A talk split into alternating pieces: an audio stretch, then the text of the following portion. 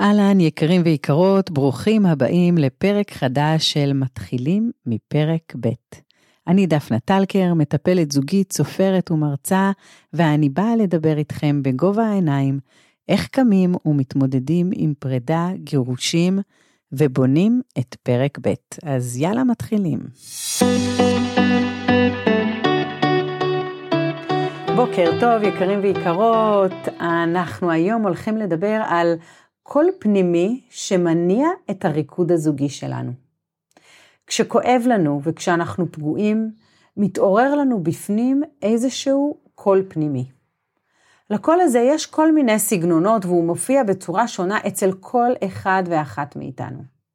זה בדרך כלל נשמע משהו בסגנון הזה.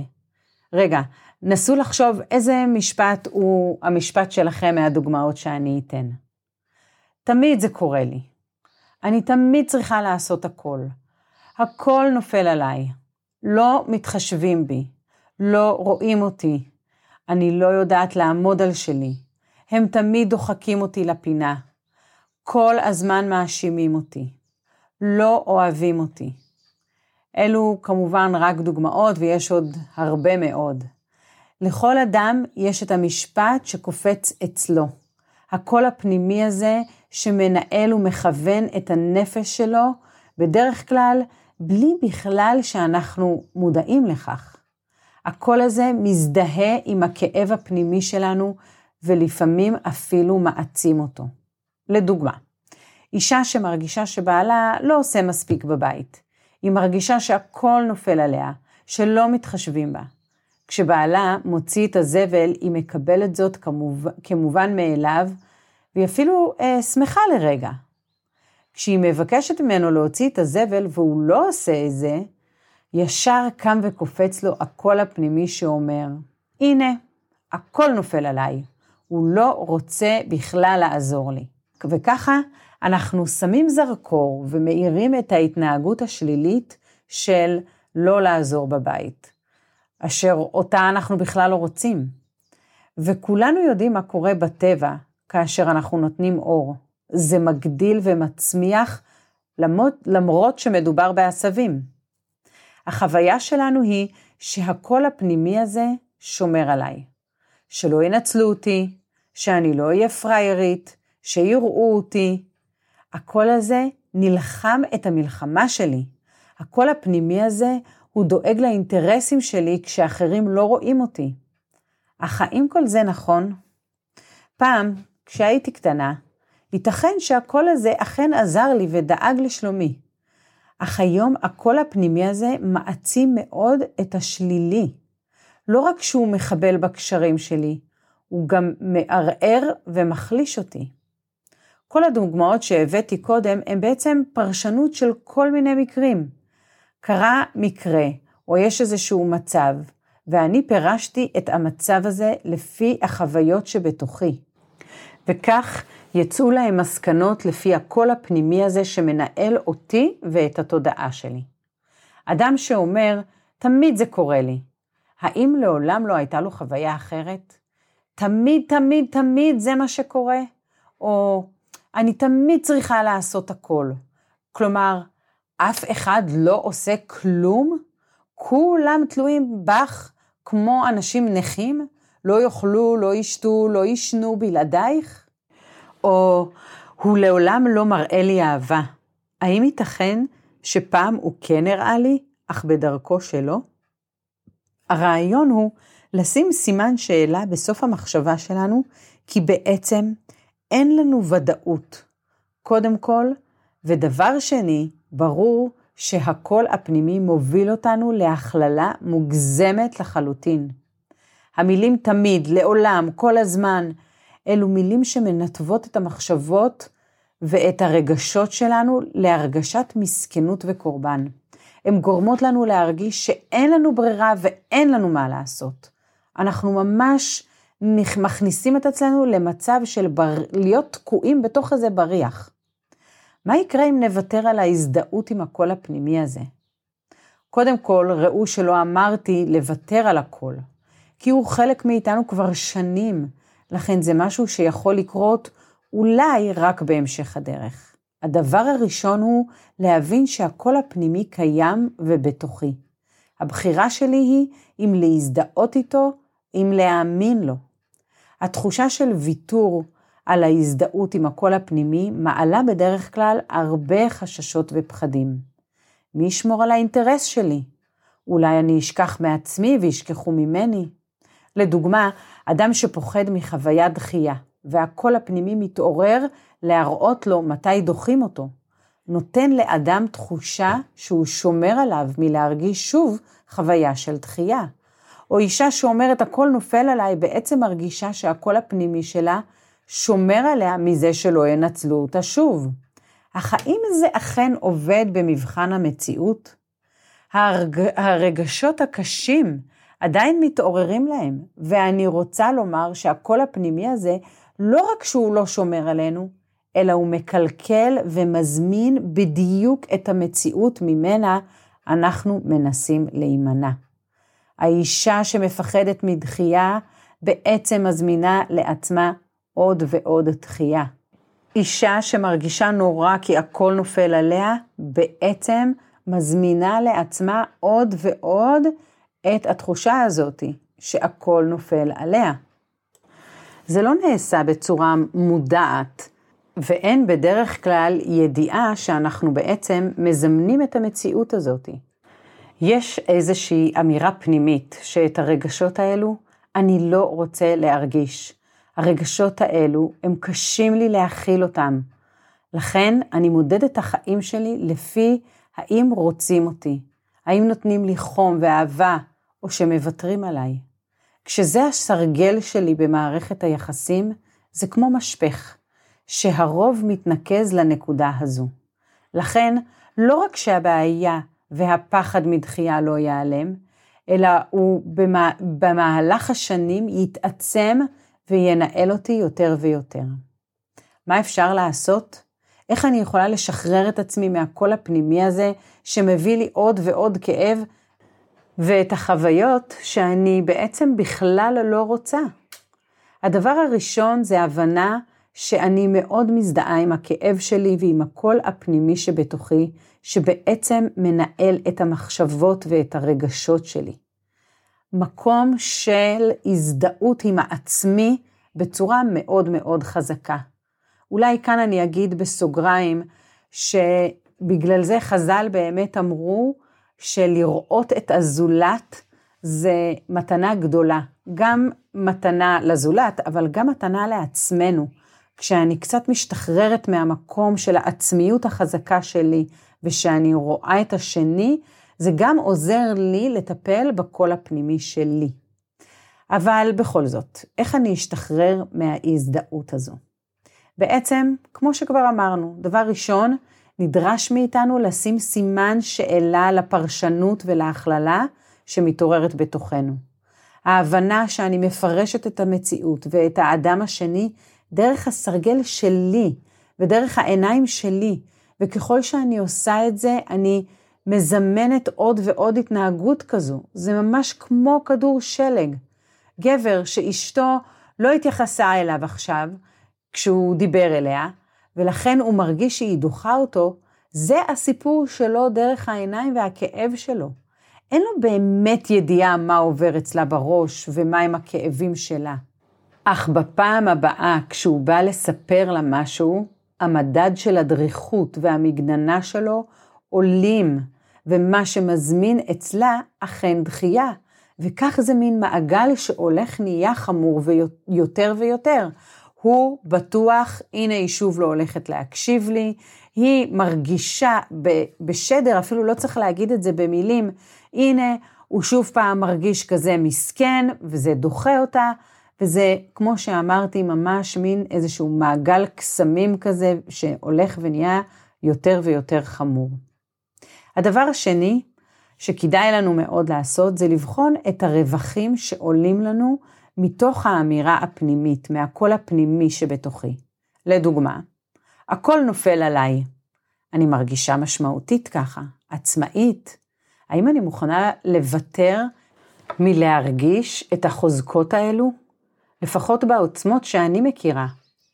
הרווח שיש לגבר שמרגיש דחוי, אולי מתעוררים בו רחמים עצמיים שנותנים לו לגיטימציה להתנהלות מסוימת, או לתחושות ולרגשות מסוימים. הדבר השלישי הוא לבחון גם את המחיר שאני משלמת, כשהקול הפנימי הזה צץ בי. ההבנה שאני מזמינה עוד מאותו הכאב.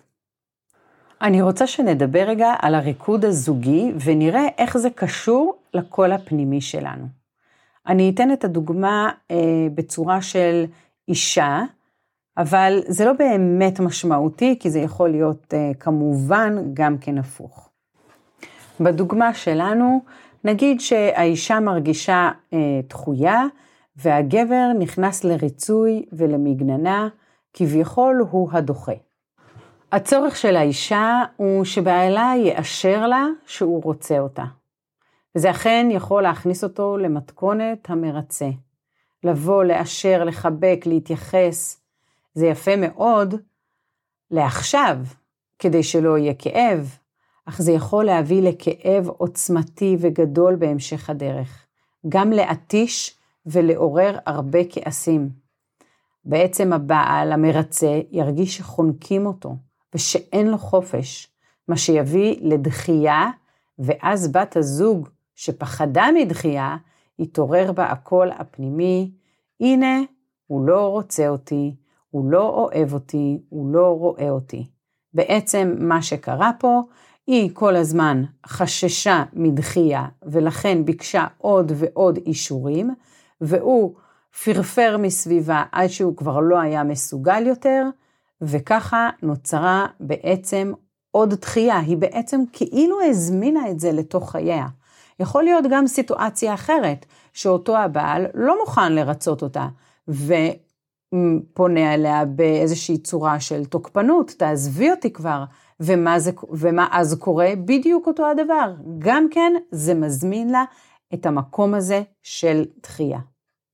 מה כן אז כדאי לעשות? מה כן כדאי שיעשה אותו הבעל כשאשתו חובה דחייה, מרגישה כל הזמן שהיא צריכה עוד ועוד אישורים? קודם כל, לבחור. לא לפעול מתוך אוטומט. עכשיו אנחנו מדברים על, ה, על הגבר, שאשתו בעצם זקוקה ממנו לעוד ועוד אישורים. להיות במקום בוחר זה בעצם לא להרגיש אין לי ברירה. זה להרגיש יש לי ברירה. אל תעשה אם אתה לא רוצה, כי אז אתה יותר פוגע מאשר מציל ועוזר לה. כשאתה עושה כשלא מתאים לך, אתה גם מאבד אמינות וגם משדר, אני מבין שאת זקוקה לי ולא יכולה להסתדר לבד. למרות שאולי זה נחמד לאגו, שככה צריכים אותך. עדיף להיות במקום של אני כרגע לא פנוי לזה, ואני סומך עלייך שתדעי להרגיע את עצמך. לא אני מחזיק כאן את הכל. מחזיק מהבחינה הרגשית אפילו. סגל לך קצת ענווה. אני אחבק ואשמע אותך כשאני יכול, כשאני פנוי למקום הזה. גם לבת הזוג החוששת מתחייה, כמובן שיש פה עבודה. היא נדרשת להזכיר לעצמה שזה תפקידה לאהוב ולמלא את עצמה. היא מוזמנת לפרגן לבן הזוג שלה, שנותן לה חום ואהבה כשזה מתאים לו, ולא מתוך מקום של אני צריך עוד דרישה. אפילו, זה רמה גבוהה, אבל אם היא מסוגלת להיות במקום שהוא אומר לה כרגע אני לא פנוי, לפרגן לו על זה.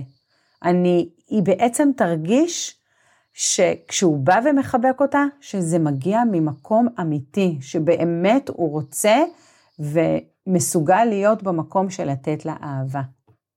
העבודה הזוגית הזאת נכנסת לכל ריקוד זוגי.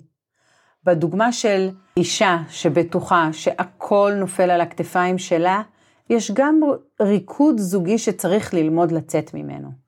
היא מרגישה עצמה לבד ואחראית על כל מה שקורה בבית.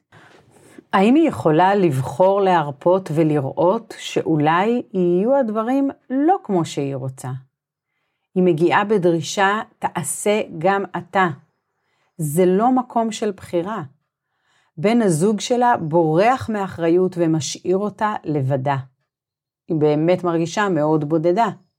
המפתח שלו הוא לבחור לעשות לא כי אשתו אמרה לו, אחרת זה יביא ביניהם שנאה. אם הוא עושה רק בגלל שאשתי מכריחה אותי, אני לא מכירה אנשים שאוהבים לעשות דברים שמכריחים אותם. המפתח הוא לבחור לעשות כי הוא רואה בזה הדבר הנכון, בשבילו, בשביל המשפחה שלו. המפתח בשבילה הוא לבחור לעשות את הדברים כי היא רוצה בהם, ולא לעשות אותם ומסוגלת להרפות כשהיא לא רוצה. התפקיד שלה הוא לשמוח במה שיוצא, בלי ביקורת וחשיבות עצמית. בלי אמירה, אני הייתי עושה את זה יותר טוב, יותר נכון, כי כל זה ישתק את הצד השני. האם היא יכולה לא להיות כל כך חשובה ושהכול ייפול עליה? וכאן מדובר כמובן בנושא הרווחים וההפסדים. הריקוד הזוגי הולך יחד עם הקול הפנימי. זו זוגיות שקיימת ומחיה את האתגר האישי שקיים בתוכנו עוד לפני שאנחנו פוגשים את בן הזוג שלנו. ההתנהלות שלנו מול הקול הפנימי שלנו יכולה לעזור לנו להביא שלום ואהבה במרחב הזוגי, או לכאב ולמלחמה. העניין החשוב לזכור, זה לא מה שבן או בת הזוג שלי יעשו, או איך הם יתנהלו, הרי כמובן שגם אין לי על זה בכלל שליטה. זה איך אני בוחרת להתנהל, עם איזה קול פנימי אני מזדהה, איך אני מפרשת את מה שאני רואה, ועל מה אני מאירה, כי כלל שלימד אותי טל בשן, כל מה שמואר צומח. ואם אני מאירה הרבה אנרגיות ואור על המקומות השליליים, זה מה שאני אקבל. אם אני מאירה על המקומות החיוביים, אז הם אלה שיצמחו, להם אני נותנת חשיבות, להם, אותם אני רוצה להצמיח ולתת להם הרבה מקום. אם ניקח את uh, חמישה צעדים של צמיחה, אז איך זה יעבוד באמת uh, כל הסיפור הזה שמה? הנושא של הקול הפנימי מול הריקוד הזוגי. הדבר הראשון, אתם זוכרים, זה כוחות. יש לי פה אתגר, להתמודד עם הקול הפנימי שבתוכי. אני מסוגלת להתמודד עם הקושי הזה, שבעצם מביא לי איזשהו ריקוד זוגי, מזמין לחיים שלי, ריקוד זוגי שאני כנראה לא כל כך רוצה. צעד שתיים, שיעור. לבדוק מהו הקול הפנימי. איזה משפטים עולים בתוכי כשקשה לי? מהם הרווחים שלי? מה אני מפסידה בקשר שלי? כמה אני מזדהה איתו? איזה פחדים עולים בי מהמחשבה שהקול הזה לא יהיה איתי? להבין את הריקוד הזוגי הזה שלי. צעד שלוש רוצה. מה אני רוצה? מה חשוב לי? להיות צודקת? לאשר את הקול הפנימי הזה? להצדיק אותו? להתרחק מההזדהות העמוקה עם הכאב והפחד? אולי להגיע לקשר אדיב וטוב יותר? אולי להרפות מהריקוד הזוגי שבו אני מתנהלת ואותו אני מזמנת לחיים שלי. צעד ארבע זה פעולה. בחירה בפעולה שתשקף את הרצון שלי.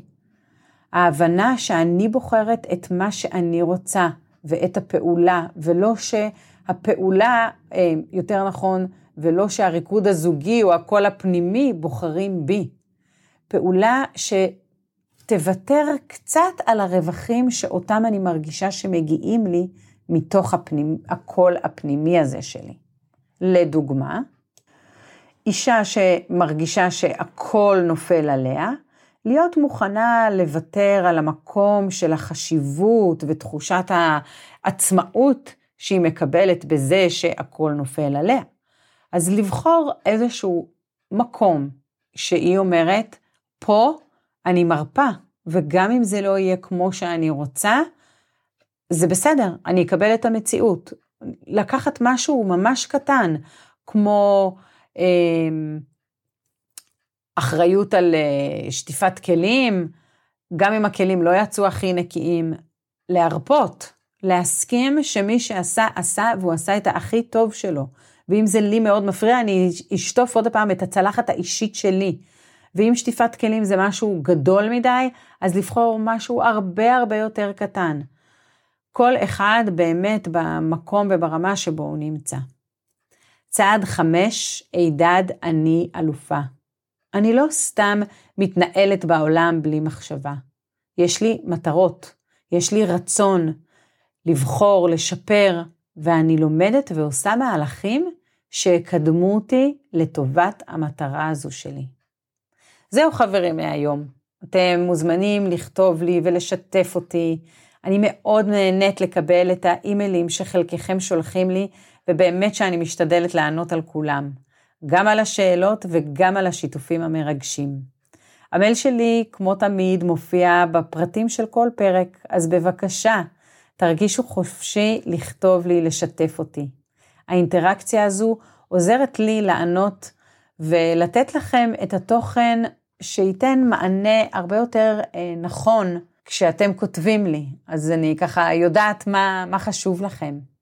בבקשה, אני גם אשמח מאוד אם תוכלו לשתף את הפרק הזה עם כל מי שנראה לכם שזה יכול לתרום לו ולתת לו ערך.